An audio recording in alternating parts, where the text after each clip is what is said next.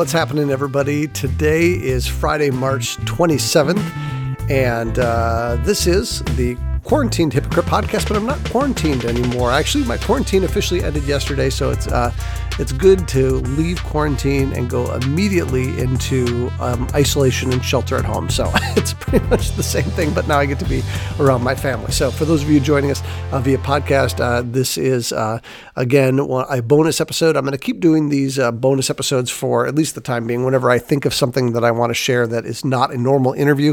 Um, and of course, I'm going to post this on Instagram as well, and just keep using Instagram T V for this sort of thing. And so uh, this is what I want to share with you. Um, this last week, I went to a webinar by Doctor Henry Cloud, um, and he was talking about the psychology of crisis. And I know that there's a lot of people out there with all kinds of different opinions about psychology and Christian psychology and all that. And so just need to, you know, let that go for a second, because he shared something in there that I think, regardless of whether uh, what your viewpoint is on psychology, uh, it, It was it was poignant. He talked about the fact that we as uh, as people who are created in the image of God were created to, in a sense, control things. He said we are almost created to be control freaks, but the one place that we are supposed to control is to be self-controlled. And he talked about what happens in crisis situations like the one that we're in right now is that uh, we are out of control. The world around us is just immensely out of control. And so what happens is, because the world around us and things that we really can't control are out of control, we begin to lose our own self-control and we lose our own bearings in that. And and I was reflecting on that all week and thinking about how I think that that is very, very true. And then he went on and he said something else. Uh, and he said this, he said, so one good way to combat this is to get out a piece of paper, and on that piece of paper, simply write down everything in your life that you're worrying about right now that you have no control over. And then, assuming you're not uh, somehow psychologically compromised where this is going to take you over the edge, but he said what you should do is then take about ten or fifteen minutes and worry about the stuff that you can't control. He said, actually do that, because if you don't actually spend any time worrying about the stuff that you have no control over, it's going to keep popping back up in your mind. And he said, really worry about it for ten minutes. And when I shared that with uh, another pastor this last week, he said, you know, that sounds a lot like prayer. And I was like, wait a minute. And, and and then so then there's this famous passage of scripture that all of a sudden kind of locked into my brain. I thought, this is remarkable. Here's what it says.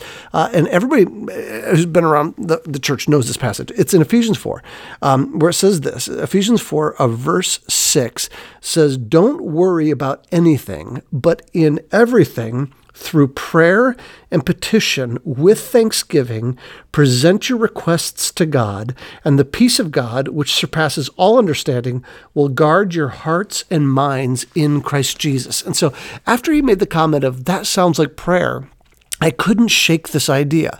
So think about how to take Doctor Cloud's idea and translate this over to a prayerful scriptural mindset following this idea in, in Philippians four. Don't worry about anything, but do something about it. Instead of worrying about it, present your request in everything through prayer and petition with thanksgiving, present your request to God. So take this stuff that you are worried about, write it down, get out a piece of paper. I think that there's some power in that. There really is. Um, just get out a piece of paper, write down the things you're worried about that you cannot control, that just keep popping back up in your brain, and then take that list and present that list to God, present all these requests to God. And while you're doing it, petition him, which means ask him to be involved in these things that you can't control.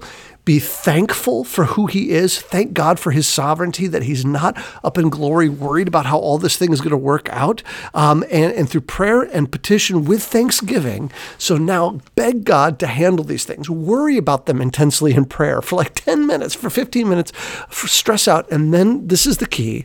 Turn that page, get rid of that page, present that all to God, and then instead of worrying about it, now get out a piece of paper and make a list of the things you're worried about that you can control.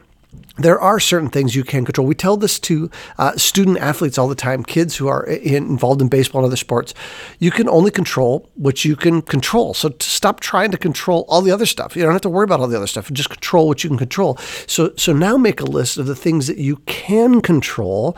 And since you've taken the stuff that you can't control, you've given that to God and thanked Him for His sovereignty and begged Him to move in those things, you can mentally move off and now get to work on the things that you can control, because we as followers of Christ are called to be self-controlled people. It's one of the fruits of the Spirit to be self-controlled. So now control what you can control. Make the list and start to work through the things you can control, leaving the stuff that you can't control in God's hands where it belongs. So anyway, that was just stunning to me to think about that this week, because there's just so much that falls into those two camps right now. Stuff I can't control, and there's so much stuff I can control. Uh, and so just thinking through prayerfully how to do that is an exercise I'm hoping to start to put into place maybe maybe today would be a good idea. So that's it. This was only like a five or six minute episode, but hopefully uh, it's helpful to you, because it was it was helpful to me. Have a great one, everybody.